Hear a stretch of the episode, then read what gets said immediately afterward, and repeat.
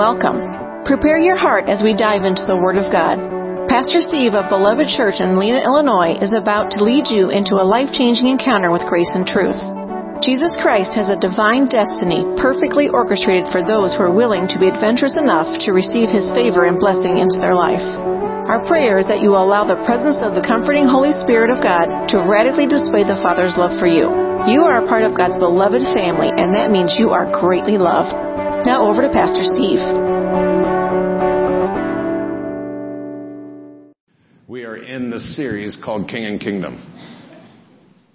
And uh, only by the grace of God will I effectively accomplish what is in my heart to give to you today. So I want you to be believing with me.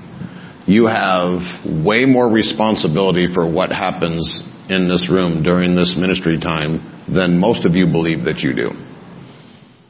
Because there is a, an absolute spiritual principle that you are going to receive what you're seeking. So if you've just come to, to be some uh, piece of Play-Doh and let me make little marks on you, what is what the Holy Spirit wants to accomplish in this room will only be for a few select folks that have showed up expecting. If you've come and you're expecting and you're seeking things from the Lord and your heart is open and you are humble before your God and you are submitted to the authority of the King and his constitution that we call the scriptures, then you are going to have much. Jesus said, It will be unto you according to that which you are working, desiring, and seeking. Whatever you seek, you'll find. So in Luke chapter 12, these are our uh, foundation and core scriptures. This is Jesus speaking, and this is verses 31 and 32. And this is a truth that the Lord taught multiple times. The Lord repeat, repeated himself a lot. All we like children have gone astray. And so the Lord sometimes has to deal with us like children. Anybody ever have to repeat themselves to their children? No? No? Oh, says the children while mom's sitting in the room. Yeah, okay. The Lord has to repeat himself to us. And good leaders, I say this all the time to our to our staff and uh, our leadership team. I said leaders are repeaters. Leaders are repeaters. People don't get stuff the first time. People don't get stuff the first time even when they say, "Oh, I get it." Mm-mm. Leaders are repeaters. If you're a good leader, you're a good repeater. And the Lord said this in multiple different times in multiple different ways to multiple different groups of people. So these are uh, these are things that the Lord that the scriptures even recorded that were so important that the Lord repeated it. You know, think about it. He has this little tiny sliver of of pages in a book to get the most important things that Jesus in three and a half years. He basically did ministry 16 hours a day, 365 days a year for three and a half years. And we've got a few chapters that recount that. There's a lot that we didn't get. But everything that we need was in here. And so when, like, I know this is not theologically correct, so give me some grace. But when God wastes the space to repeat things, you should say, oh my Lord. Like he literally wasted, you know, this, this subset of verses just to repeat himself. That's a big deal. And so those things specifically are very important for you to make sure that you put them into the, the inner workings of your heart and your life. And these are some of those verses. And I'm only using just a, a sliver of these because we've covered them at length in the past, but they're in multiple places in the scriptures. Matthew chapter uh, 6 is another place that these scriptures are found. But rather seek you. And in Matthew 6:33 it says seek first. Seek first And I know it's Sunday morning and you're at church and so you got your best spiritual face on and you feel as holy right now as you have all week. But I want you to just think about for a moment seeking first. First. I would say that um, I would be accurate to say that this room is likely filled with people who seek the kingdom. And that's awesome. Because I've been in churches that I can't say that. Amen. But I would say that this room is likely filled. The majority of this room is seeking the kingdom. Not everybody, I get it. I understand. You're, you're still wanting to know if this is for you. That's fine. But how many in this room are actually seeking first?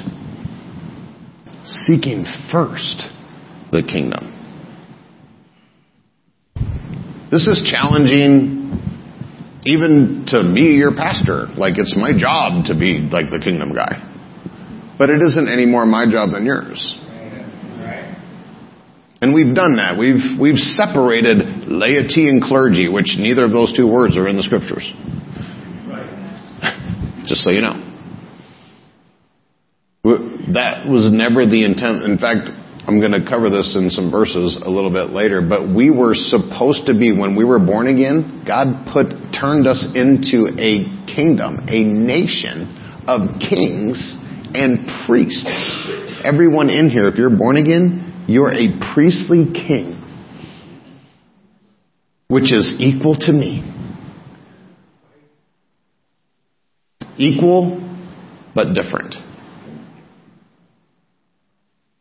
This is this is why I, the the woman's lib movement just gets in my crawl and makes me want to pray.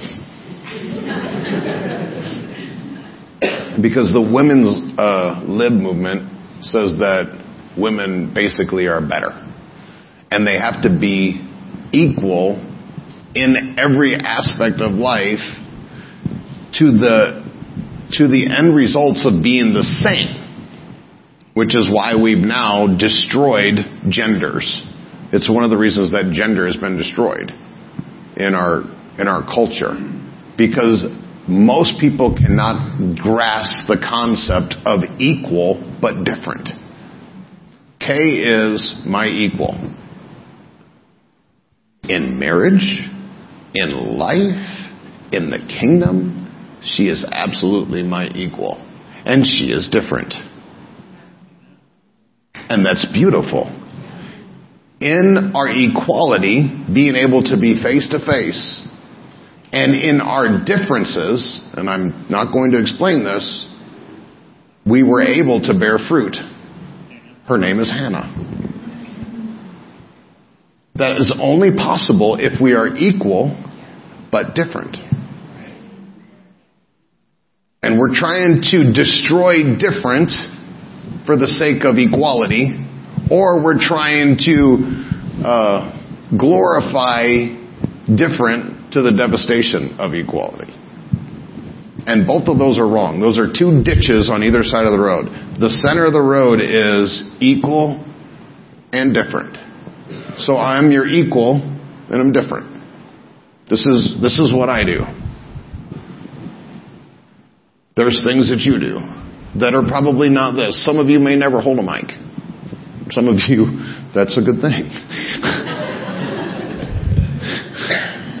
but some of you do things that I'll never do.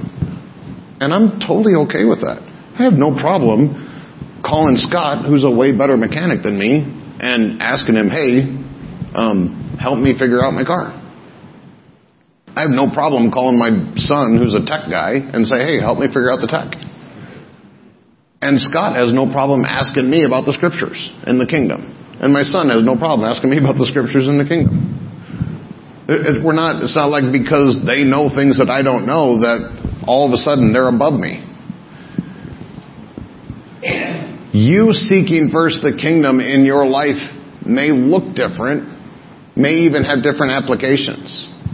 And so it doesn't have to be like this is the way Steve does it. I, don't take, don't put me in the grid. What is the Lord calling you to do and how does that look to seek the kingdom in your life? First. If you don't seek it first, the Lord said that what's going to have to happen is you're going to have to produce the own, your own fruits in life. Uh, I can't go there. You, you cannot satisfy you. You can never provide for you. You were not created to. In Jeremiah chapter 10, uh, Jeremiah was lamenting the way of humanity and he said, Oh Lord, now I know it is not within man's power. It is not within man's creation to satisfy, to, uh, to be able to lead and direct their own lives.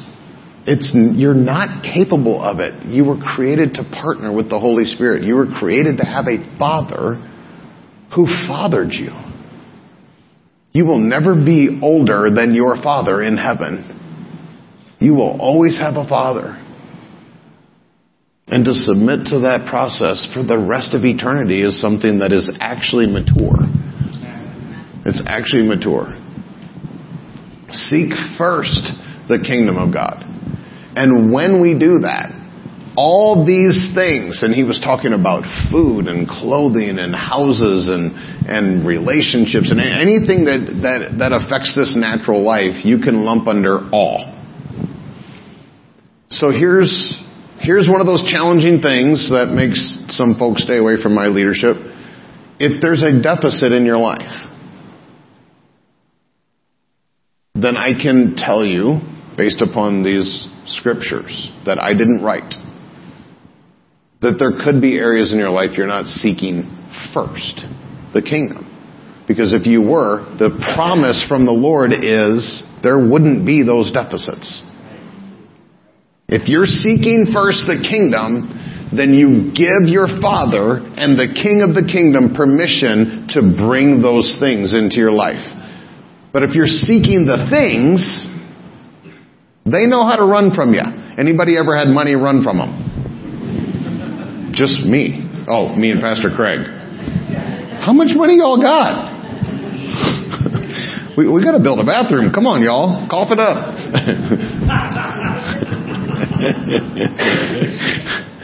I, I've spent a ton of my life seeking money. Money makes a terrible master. Money is one of the worst slave masters you will ever serve. Money will beat you, destroy you, will molest you in ways that you didn't know it was possible. Power, the lust, the greed for power. All of these things. The, the insecurity that makes us desire relationships in, a, in, a, in an incorrect way. This is what turns most, uh, many marriages, even in the kingdom of God, many marriages that I know that I've, that I've, Kay and I have, have counseled, I don't even know, I, I've lost track of the number of people that we've helped, but most marriages are literally a prostitution agreement. The guy pays his part and gets what he pays for, and the gal pays her part and gets what she's paying for, and then they both get used by each other in prostitution because they're paying to get from each other. And then they spend 20 years doing that, and eventually they can't take it no more because your heart is destroyed in prostitution. And so then they quit. And that's called a divorce. And then they destroy children. And the devil laughs every single time. And especially for that to happen in Christianity. The group of people that have two commands love God and love each other.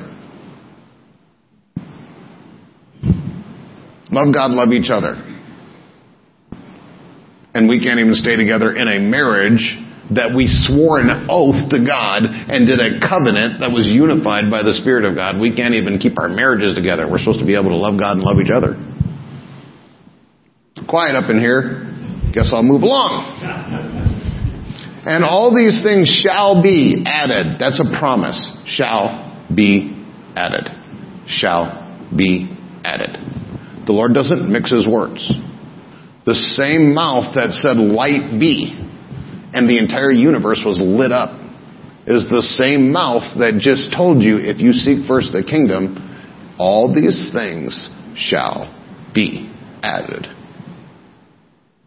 Shall be. Fear not, little flock.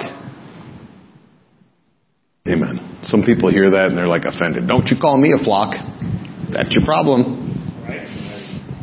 You're going to be off out there running around. Little fat, woolly sheep thinking you got it all figured out, strutting your stuff, and you get pounced on by a wolf, and then you bleed out. Where's all my friends and where's my shepherd? Why did you leave me to this? You ran away, sheep.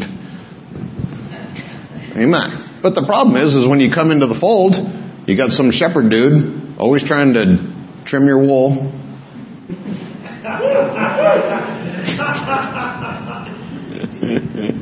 and then you got all these other sheep that are all up in your territory. Amen. Some people just rather be out there and take their chances with the wolves. As for me and my house, I'm okay being a sheep in a flock. Amen. A sheep outside of a flock, a sheep that does not have a shepherd, is called mutton. Mutton. Google it. Fear not, little flock, it is your Father's good pleasure to give you the kingdom. You can actually bring pleasure to the Father's heart by just allowing Him to give you the kingdom. Some of you understand this concept that there are few greater pleasures than being able to lovingly and generously give to someone and for them to receive it and evaluate it. Kay and I have given houses away and cars away and boats and motorcycle, gold, that's a singular money, and sometimes it's worked out awesome, and sometimes it bit us in the hiney. But there's a few times when we get when we gave our house away in Texas, the couple that we gave it to, they were um, they were both ex-con. It's it's a long story. I don't now I done started it. I probably I thought about it they, it was, they were an amazing couple. They were so precious, so beautiful. Um, they, but they were ex-cons, um, both of them, and um, we just, we adored them. We loved them. There was no way that they would have ever been able to buy a house. No bank would have ever loaned to them. And obviously, most of you understand to just save money until you can buy a house cash, you know, figure that out. And so they would likely never have owned a home in their entire life. And we gave them our house and we called them over to the we called him over to the house. Uh, I have to do this without letting my soul get involved because I'll cry. And we sat them in our house and and we fed them dinner and we were just hanging out with them. We're like, "Hey, what do you guys think about our house?" And they're like, "Oh, this is such a beautiful house." And uh, da da da da. And I said, "Well, uh, one of the reasons that Kay and I brought you over is we'd like to give you our house." And they were obviously not comprehending at first. Who who comprehends that? To be fair, like, hey, we want to give you our house. Okay, thanks for the weekend. no, forever. And we, it took us like I don't know five or ten minutes to like actually for them to get it that we were giving them our house, and they.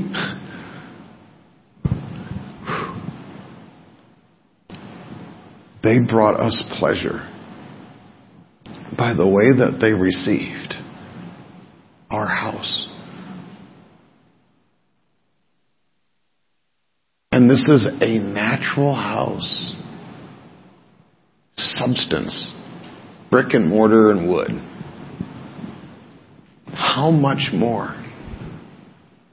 Little flock, can you bring your father pleasure by letting Him give you the eternal kingdom to be sown into the depths of your heart that changes everything about you. How much more did that bless the Father than it blessed Kay and I to give a house or anything that we've given? How much more the Father? This is what Jesus came and died for. And most of us miss this. Most believers miss this. And I, I pray that I'm going to do a really good job today of really trying to get this sunk into the depths of your heart. That Jesus was a king of a kingdom who came to put the kingdom into this earth. He didn't come to be a great teacher. He didn't come to be the rabbi of all rabbis. He didn't even um, come to to do great things and heal the sick and all that. Those were all peripheral things. He was a king of a kingdom that came to bring the kingdom to this earth. And we've missed this. We've turned this into, man, I just need some healing, or man, I'm I'm depressed, and so I better go to church, or you know, I'm my lifestyle is destroying me, so I'll I'll self medicate, or you know what? We've changed Christianity into some kind of self serving, like little caveat thing. It's not that. The Lord wants to completely fill you with the kingdom so that the kingdom can completely fill the earth. I actually have some of this written down because I knew that if I tried to teach through this, I would get sidetracked. So I, I wrote some of this stuff down. This is one of the few times that you'll ever hear me actually have notes in my notes. Most times just a bunch of scriptures. It is the nature of kings to expand their kingdoms to new territories. It's in their nature. It's in a king's nature to expand the kingdom.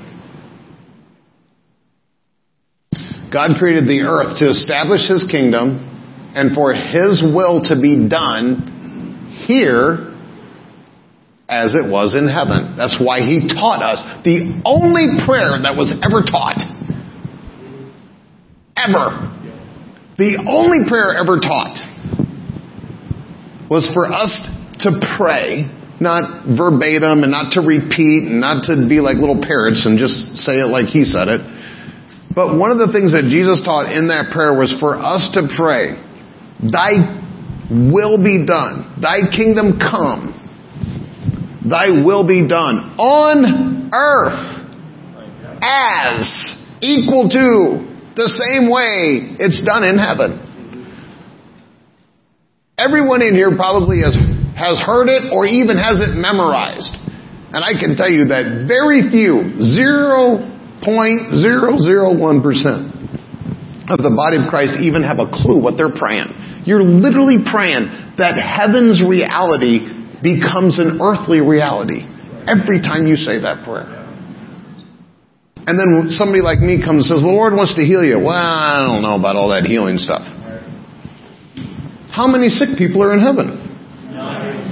How many depressed, oppressed? How many civil wars in heaven? How many dark alleys filled with big angels ready to thump you? Anything that you can imagine is the way that it is in heaven, is the way it should be here. And I can probably guarantee that none of us can say it's that way. That's why Jesus did all the stuff he did. He didn't want to be the famous healer guy. The reason he was healing folks is because he was, it was so contrary to his understanding that people could be sick. He made them. He didn't make them to be broke. He didn't make them to be broken. He didn't make them to be filled by demons. He made them to be filled by His Spirit. He didn't make them to, to, to be uh, conquered. He made them to be conquerors. He didn't make them to be victims. He made them to be victors. He made us to be the head and not the tail, above and not beneath. That's what He made us for. And so that's why He's like, you're sick? What the? How's that? You're, you're lacking something? I'll just, I'll take these five loaves and two fish and just feed everybody, everybody. It, it wasn't like he, stand back guys, watch this miracle. Okay, now take notes. You're going to have to write about this later. Ready? Voila. No, he said he looked up into heaven. He just looked into heaven. And he's seen heaven. The abundance of heaven. The manna that just spilled out over, over heaven every morning for 40 years on the children of Israel. He looked into heaven and he just seen the abundance of heaven. And it said he lifted up the loaves and he broke it. And heavenly's reality of more than enough became an earthly reality right there with 15,000 people. He wasn't trying to do a miracle, y'all. He was just showing us the kingdom. This is the way it is with my Father. If you think through some of the instances, remember Peter came up to him and said, uh, Lord, we've got to pay taxes. Even back then. You know, the Lord could have. He had the ability to just like make money. Rock, be gold. But he didn't. Think about it. He told Peter, the former fisherman, to go fishing and catch a fish, and the first fish you catch will have money in its mouth, which is enough money to pay your and I's annual tax, which was around uh, $13,000. So he caught a fish that had $26,000 at least, because who knows if it wasn't for all of the disciples. He could have just done it. But he didn't. He put Peter to, he's like, Peter, this is how the kingdom works. You take that natural skill you used to have, where catching fishes and, and grinding through the, the business fisherman stuff and, and day after day, the sweat and the toil and the boats and the nets and the boats and the nets and sell the fish and do the thing and have the job and just get through. And I'm going to show you the kingdom. I'm going to give you a taste. The taste of the kingdom is go catch one fish and it's got money in its mouth.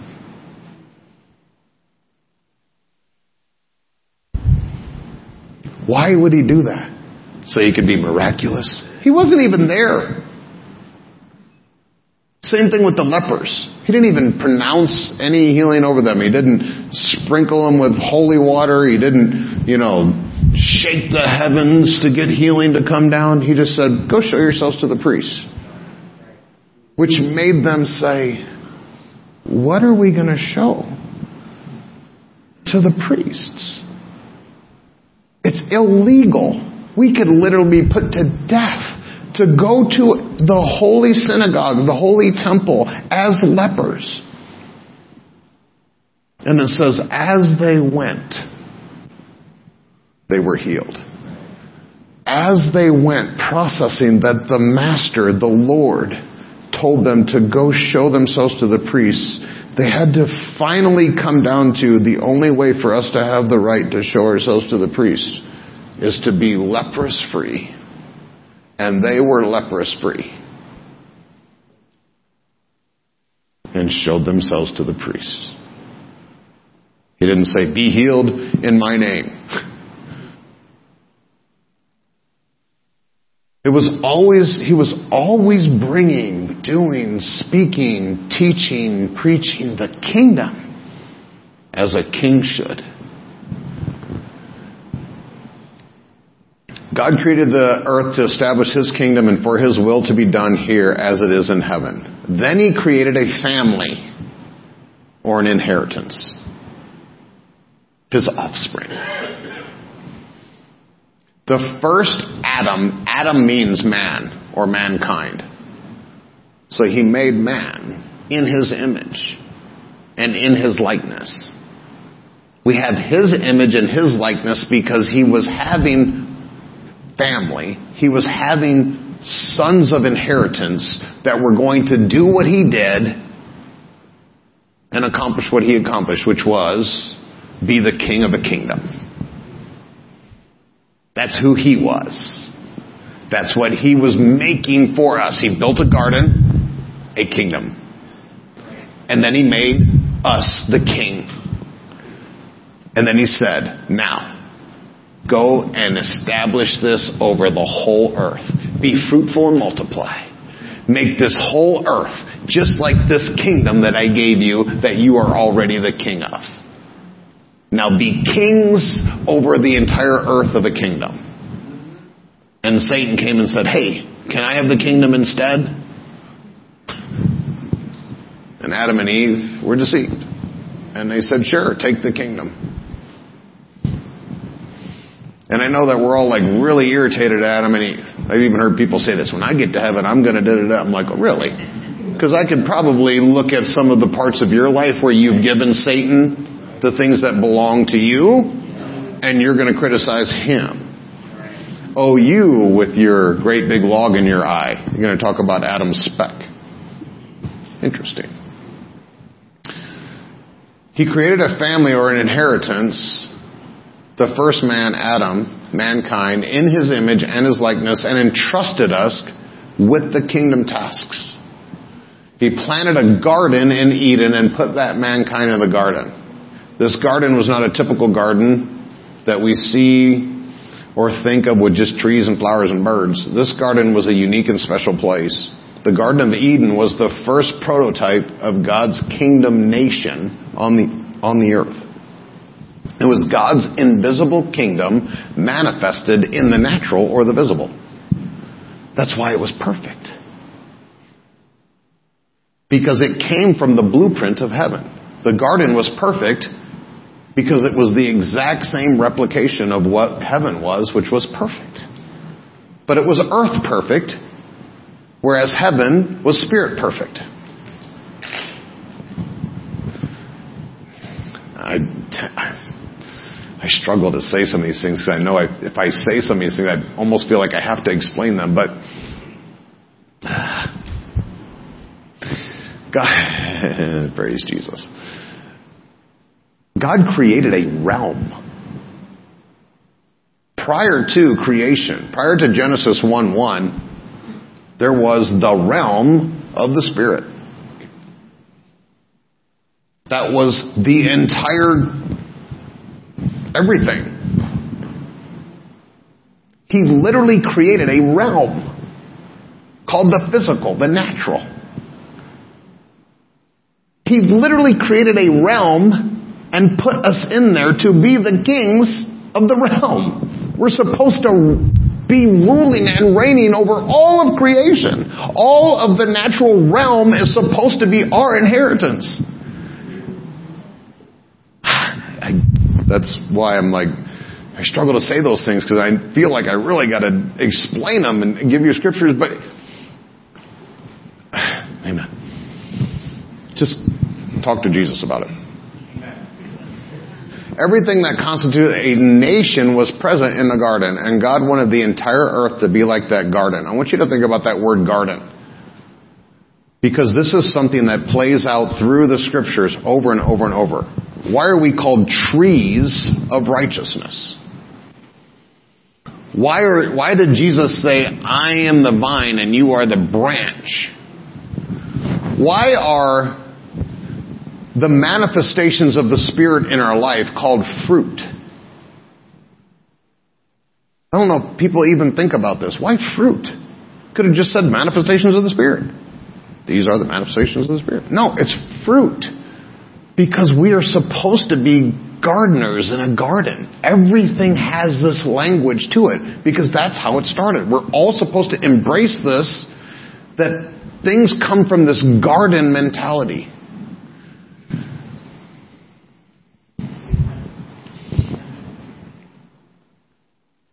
Why is this?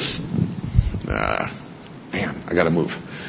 The serpent. Why even that? Why is Satan called a serpent? Because in a garden, if there's a snake in there, the gardener rules over the serpent. The serpent doesn't have a right to come into the gardener's garden and do whatever the serpent wants to. If the serpent is there, well, let me put it this way. In Texas, when we saw a snake, we shot it.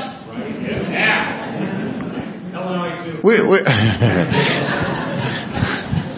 Amen. I got bit one time by a by a poisonous snake, and I, I was so like it's a long story, but I, I was like, I was shocked. Like I was holding it. Uh, there's a long story here. this is one of those times like I'm like I'm like ten words in. I'm like, oh, I should have never said that. anyway, I was holding a snake and I got shocked that it bit me. I, I know, whatever. You're, some of us have stupid moments. Some of us more than others. Anyway, I got shocked by by being bit by the snake, and I uh, killed it because I was mad. Um, so anyway, uh, in retrospect, after I was, and it was a rattlesnake, um, so I had to believe God for, you know, Mark 16 that I didn't die, uh, and I didn't. Here I am. um, but I remember thinking after the fact, like, why did I think that that snake wouldn't bite me? But we, how often do we do this? Well, you know, this, this sin in my life, I mean, it's really not that bad.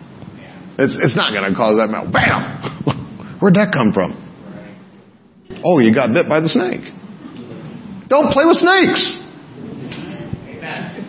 I said that to me. The serpent, which is the deceiver, entered the garden and deceived Adam and Eve. And then, and there came a disruption to God's agenda a illegal tyrant election fraud cheating ruler got into a place where he should have never been. Should have never been. And Adam and Eve allowed it to happen. Was that subtle? Did...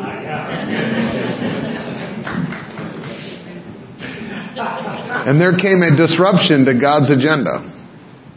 But his purpose remained the same. So he called another man, Abraham. And to this man, he said that I will give you, your seed are going to be like the stars of the heaven and the sands of the seashores and all nations in you shall be blessed. And Abraham accepted it. That's the radical thing about the faith of Abraham. Abraham wasn't like this, this giant of faith. In fact, in the scriptures, there's a tons of other people that did things that we would call greater faith stuff. Elijah, uh, Elisha healed a leper. Like that was unheard of. That wasn't even, we don't have the Bible. Like these folks were writing the Bible. They didn't have the stories of the Bible and then go do the stories of the Bible. They were literally living things that were turning into the Bible. How did Moses think that God could part the Red Sea? Where did he get the grid for that? All these things sometimes we just take these things for granted, but put yourself in those people's shoes where there was none of this. So it wasn't it wasn't Abraham did these amazing, miraculous things. He like literally tried to give his wife away to save his tail twice. And then when his wife said, hey, this baby thing's just not happening. How about you go into my handmaid? And he said, well, no, I, okay.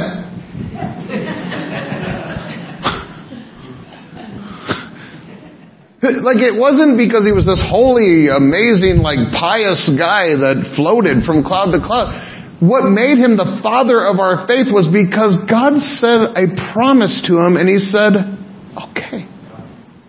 And it was the, one of the first people in scriptures that God gave a really powerful, uh, world altering, realm altering promise to, and he actually said, okay. That's what made him the father of the faith.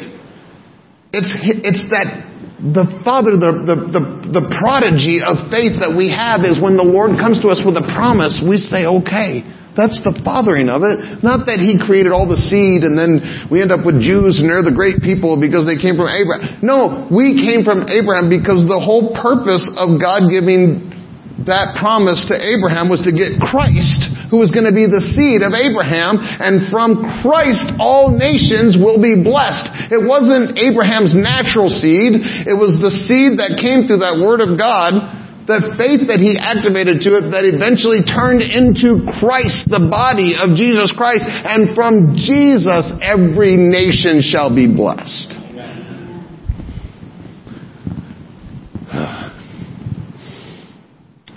He established the nation of Israel, which is the second prototype of what a kingdom nation is supposed to look like. And what did they do? How awesome did that turn out? Read the Old Testament. Nation slaves, nation slaves, nation slaves, nation slaves, nation slaves. They could not get away from being slaves to the snake. I mean, there was one time in, and this is off track, but there was one time, I believe it was in Jeremiah, where God literally prophesied to Jeremiah that uh, Israel was going to go into slavery and all of this terrible stuff was going to happen uh, to a nation, and that nation hadn't even risen to power yet. And God prophesied it, and then the amazing part is Israel said, well, okay, hey, look, this new nation just showed up. Didn't anybody say anything about them? Yeah, God did a couple hundred years ago. Oh, okay, well, let's just go be slaves.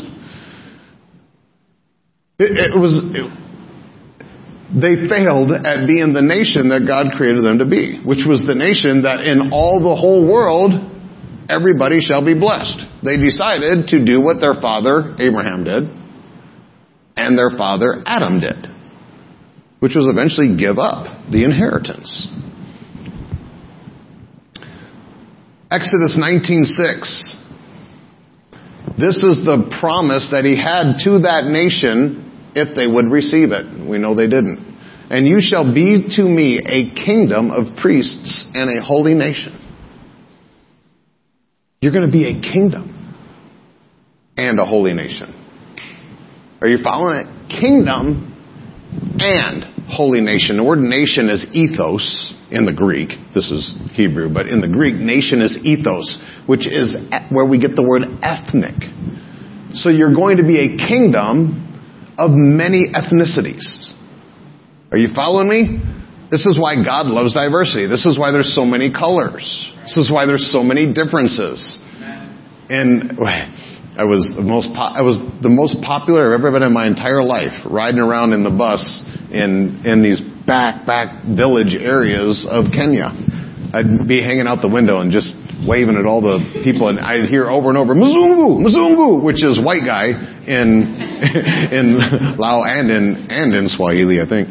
Uh, so they were. You would hear just "Mzungu, Mzungu, Mzungu" all over it. it. You know, imagine that. Like change it to today's culture Imagine a, a black guy riding around with a bunch of white guys, riding through Lena, and everybody in Lena says, black guy, black guy, black guy.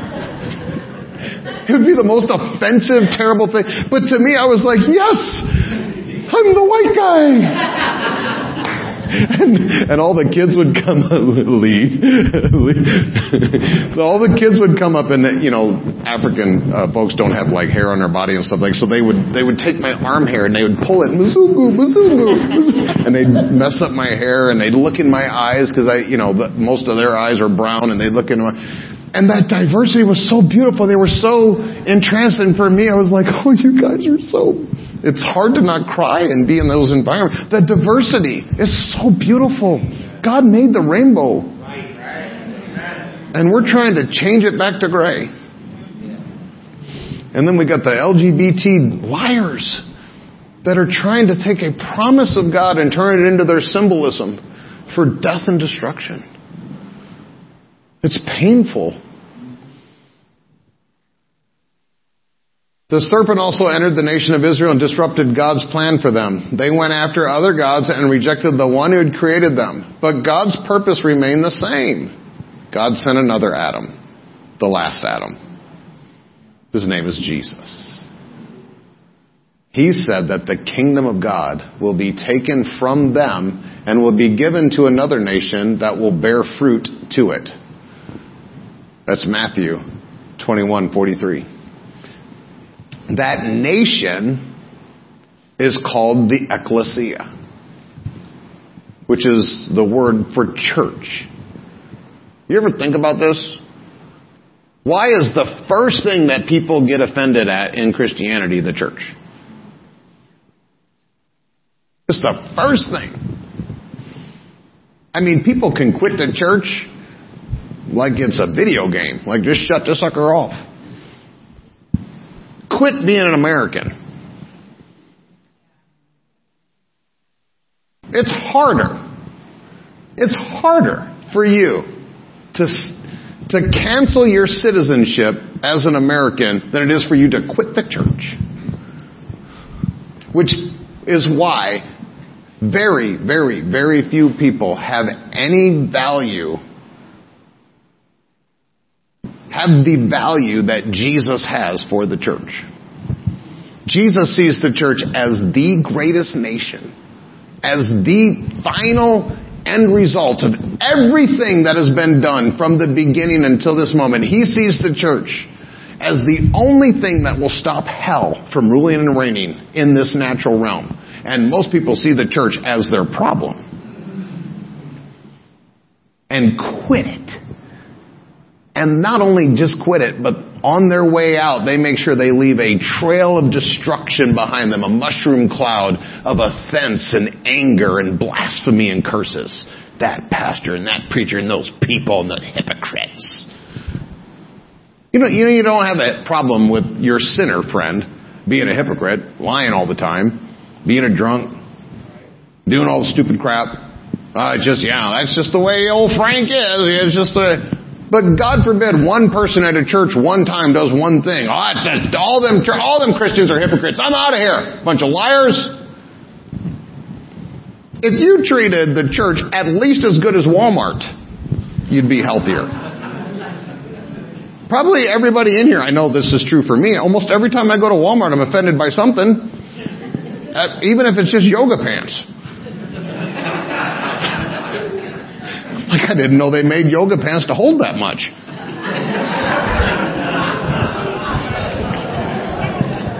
It is a violation of physical properties. Physics is screaming at a Walmart.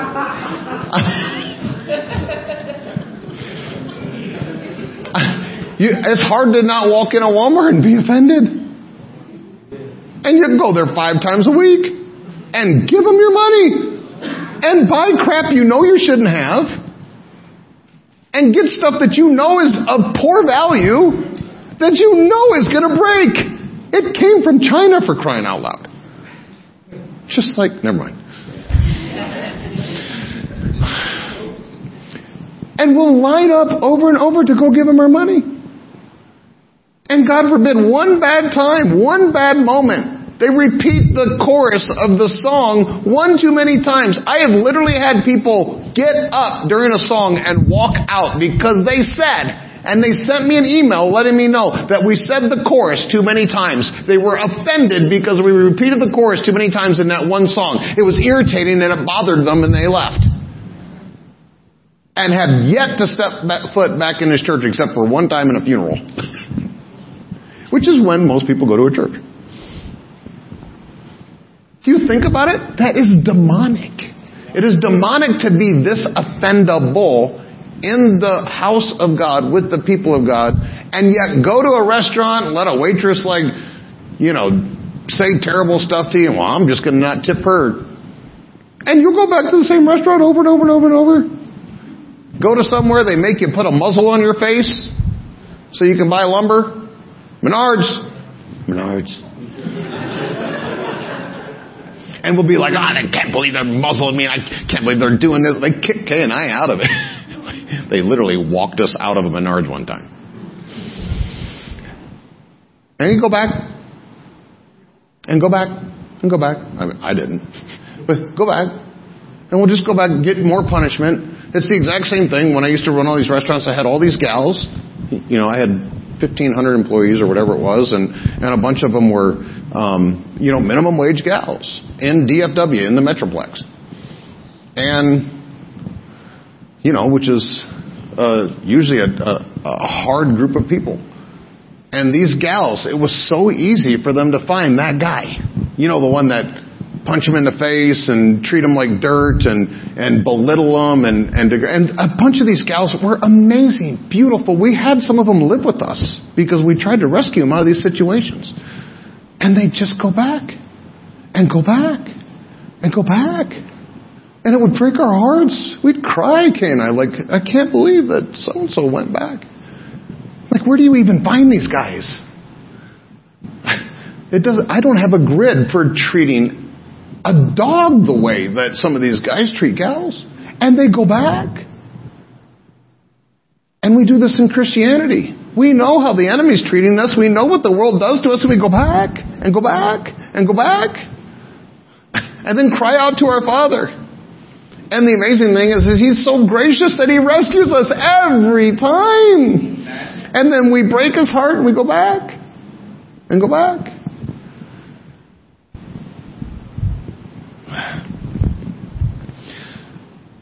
This church, and not just the local church, but the universal church, is supposed to be operating as a nation in a nation. A kingdom with a king. And we already know what it's supposed to look like. It's supposed to look like heaven. And we know how it's supposed to operate. It's supposed to operate like the Constitution, the Scriptures. And we're, oftentimes folks are coming to Christianity because they're, you know, just depressed or they feel like their lives just need a little God or they need some spirituality or, I don't know. I don't know what compels or draws people in. Whatever it is, God, glad you're here. I'm not, come. I don't, whatever it is, come. But, let this, let these truths repent. This is what Jesus' message was. Repent for the kingdom of heaven is at hand. At hand. The kingdom of heaven is right there. Repent. Change your way of thinking because I've come to bring you the kingdom. Does that mean your body gets healed? Of course. Does that mean that your relationships get mended? Of course. Does that mean that all of your brokenness gets healed? Yes, absolutely. Does that mean that your soul gets prospered? Of course. But it's about the kingdom. Amen. It's about the kingdom. 1 Peter 2, 9 and 10. But you, say me. okay, half of you. The other half, it's still true whether you say it or not. But you are a chosen generation. You know, there's one generation in Christianity. There's no, there's no Joshua generation. I hear all these. I mean, we're preachers are. God bless us. We'll do anything to sell a book. There's no Joshua generation. We're, we're, there, we're, there's no grandkids in the body of Christ. There, if you have a father, it's one generation, and you are the same generation as your big brother Jesus. There's one generation. You are a chosen generation. A royal priesthood, royal, kingly royalty, priesthood. You're both. In the Old Testament, there was kings and there was priests. And if a king ever tried to be a priest, or if a priest ever tried to be a king, they were both dealt with swiftly and usually terribly. And it usually destroyed the nation at the same time. But in the new kingdom, in the new covenant, in the new birth, you are born a royal priest. Both. Everyone in here is royal and priest. Well, I don't feel very, I, it doesn't say everyone in here feels like. You feel like a chosen generation. You feel like a royal priesthood. You feel, it doesn't say that. It says you are. You are. A holy nation. Look at the wording nation, kingdom, generation. Think about the, the grandiose way in which this language is being used. A holy nation, a peculiar people. Some of us more than others. But peculiar means special. Even that word has been messed with. It, it literally means like the, the man, it's, it's, it's the one, it's your favorite. If you have like two kids and you have one that's your favorite. I'm not saying I have one favorite. Just being funny. I love them both the same.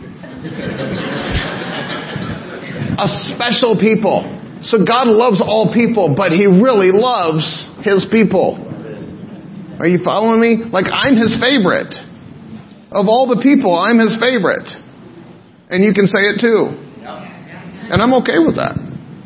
But I know I'm His favorite. I've, I've allowed Him to let me be His favorite. And you can too.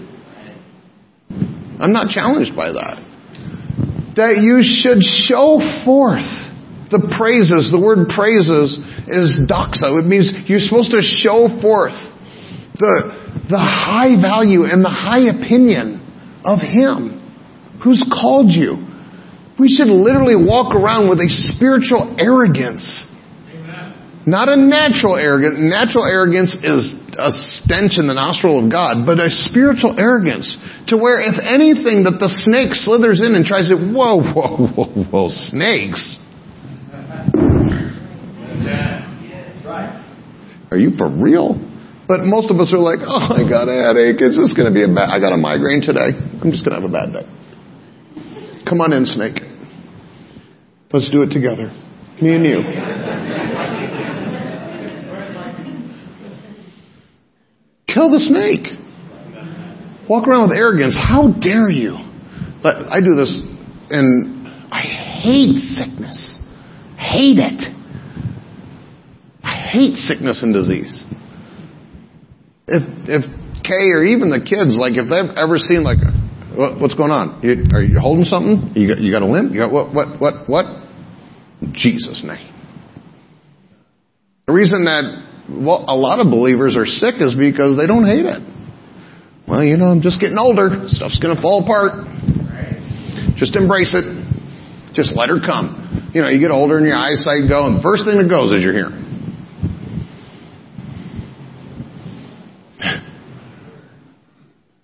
You should hate it. I st- uh, don't, I'm telling on myself. I got to move on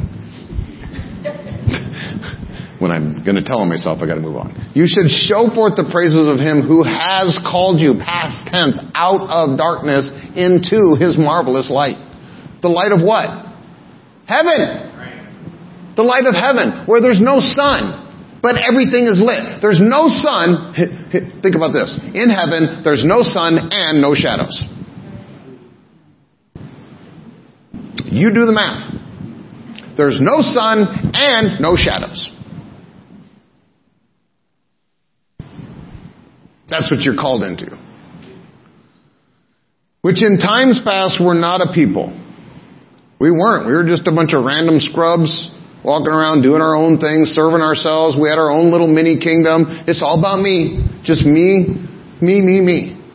Serving yourself, being your own king, telling everybody else that they're stupid because you got it all figured out while you're heading off to the road to destruction, falling off a cliff, and trying to make it look cool because you're doing it you know, like fallen with style. No, fallen with style and fallen, you're still busting your head on the concrete. Which in time past were not a people, but now are the people of God, which had not obtained mercy, but now have obtained mercy. Are you, are you seeing the dichotomy here? The way that you obtain mercy is to be in the kingdom, to embrace being a royal priesthood, to embrace being a chosen generation, to embrace being a peculiar people. That's how you obtain the mercy. Didn't say offered mercy. Everyone's offered mercy. But you actually obtain it by embracing these truths. Revelation 11:15. Then the seventh angel sounded, and there was a there were loud voices in heaven saying, "The kingdoms of this world." A loud voice. Now think about this. This is angel loud voice.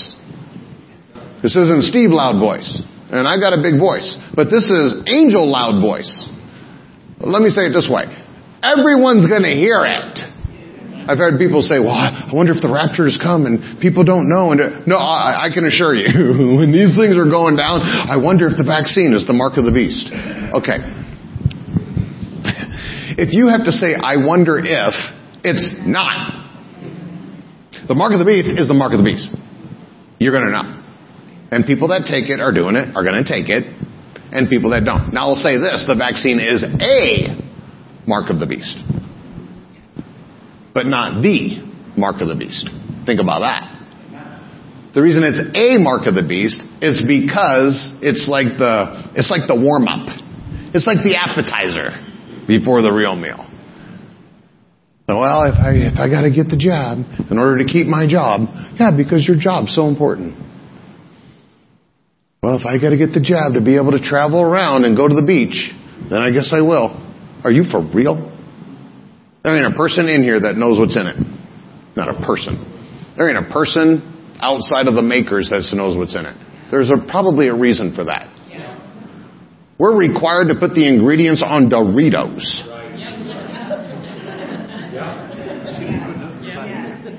And you're going to take a shot that nobody on the planet yet knows what's in it. Just so you can keep your job. Talk about selling out. This is not the mark, but it is a mark. And look how many people. Look how many people. There are nations on this planet that have 80% of their population injected.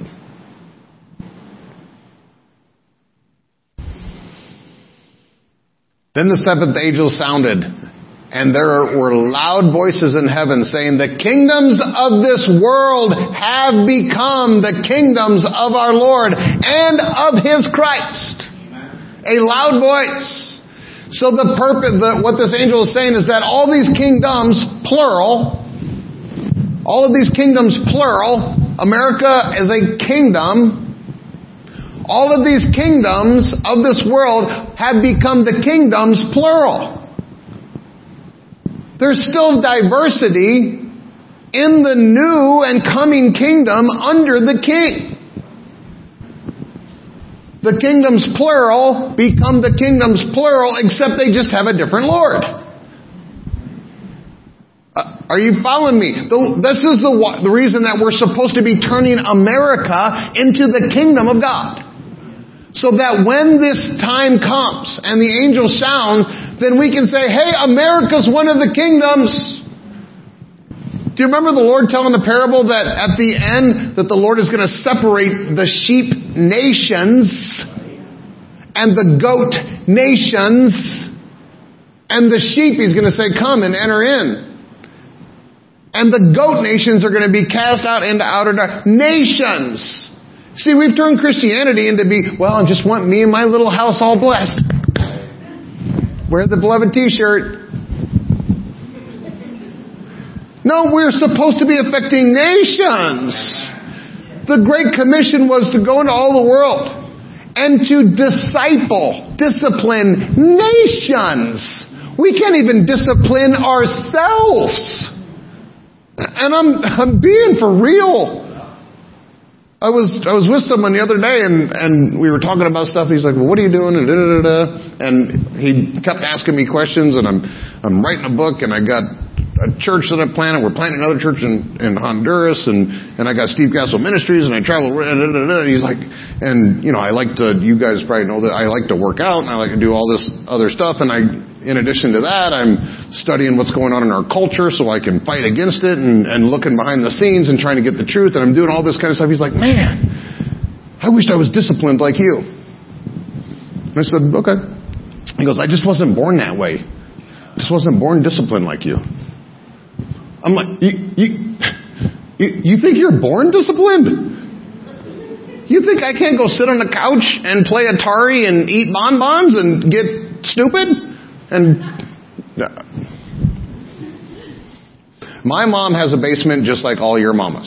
And I can go sit down there and play, what's the name of the game? No, Fortnite. I can go sit in my mom's basement and play Fortnite all I want. I can. I'm a grown up. And mom would let me. Cause she's a, cause she's a pushover. Hannah's telling me to hush. that means Hannah's trying to push her over. She's, mom's just so loving and so gracious. I said, Mom, can I play Fortnite in your basement? Oh, sure, honey. Go ahead. Help yourself. The, I can do that. or I can be in the kingdom.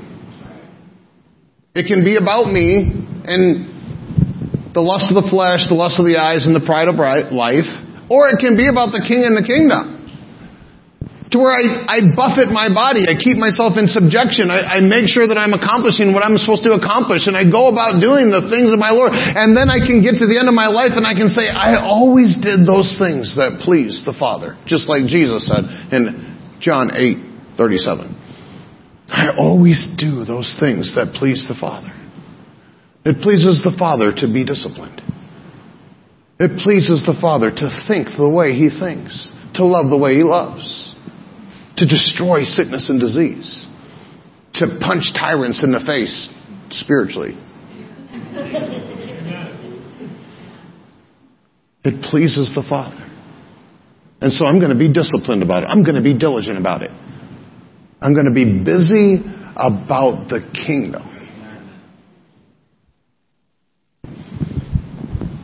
And he shall reign forever and ever and he shall reign.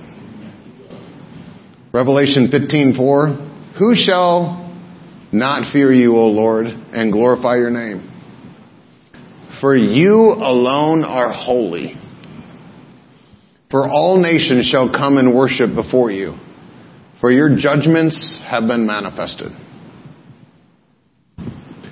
So I use this language about fruit and, and garden language. And you remember when Jesus was resurrected, the first person that ever saw Jesus after his resurrection called him a gardener. Mary Magdalene said, Sir, thinking that he was a gardener, said, Where have you taken my Lord? The first thing that Jesus was called or was speculated to be was a gardener. The reason is because he is the gardener of the new Eden that is what Jesus is trying to plant and fill the whole earth with. You are supposed to be little Johnny Appleseeds going all over this world, planting liberty, health, joy, peace, kingdom everywhere you go. Spreading seed. Matthew, I'm sorry, Mark chapter 4. And I don't have time. In Kenya, I'd have time. Just saying. Just saying. I'm just saying. Just saying. I mean, uh, you know, don't be condemned. Who Ryan said there's no condemnation in Christ. Well, there's no condemnation at Beloved. I'm just saying in Kenya, I'd be able to tell you what I want to tell you. But I want to skip down. Most of Mark 4 is one parable, and it's called the sower that sows the word. And I just want to read in verse 10, after he said the parable, he said in verse 10, and when he was alone, they that were about him with the twelve, so the twelve and the other disciples. Oh, I could totally talk about being a disciple right now. Disciples are not the crowd.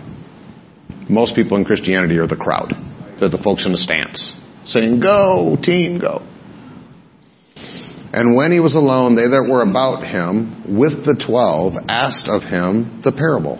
And he said unto them, Unto you it is given to know the mystery of the kingdom of God. But unto them that are without, all these things are done in parables. That seeing, they see and don't perceive. And that's deep. And hearing, they hear but they don't understand. You can hear and not understand. You can see and not perceive. It happens all the time. There are so many times I'm having a conversation with someone and I know it just was shoo, shoo. I'm like, I don't know how else to say it.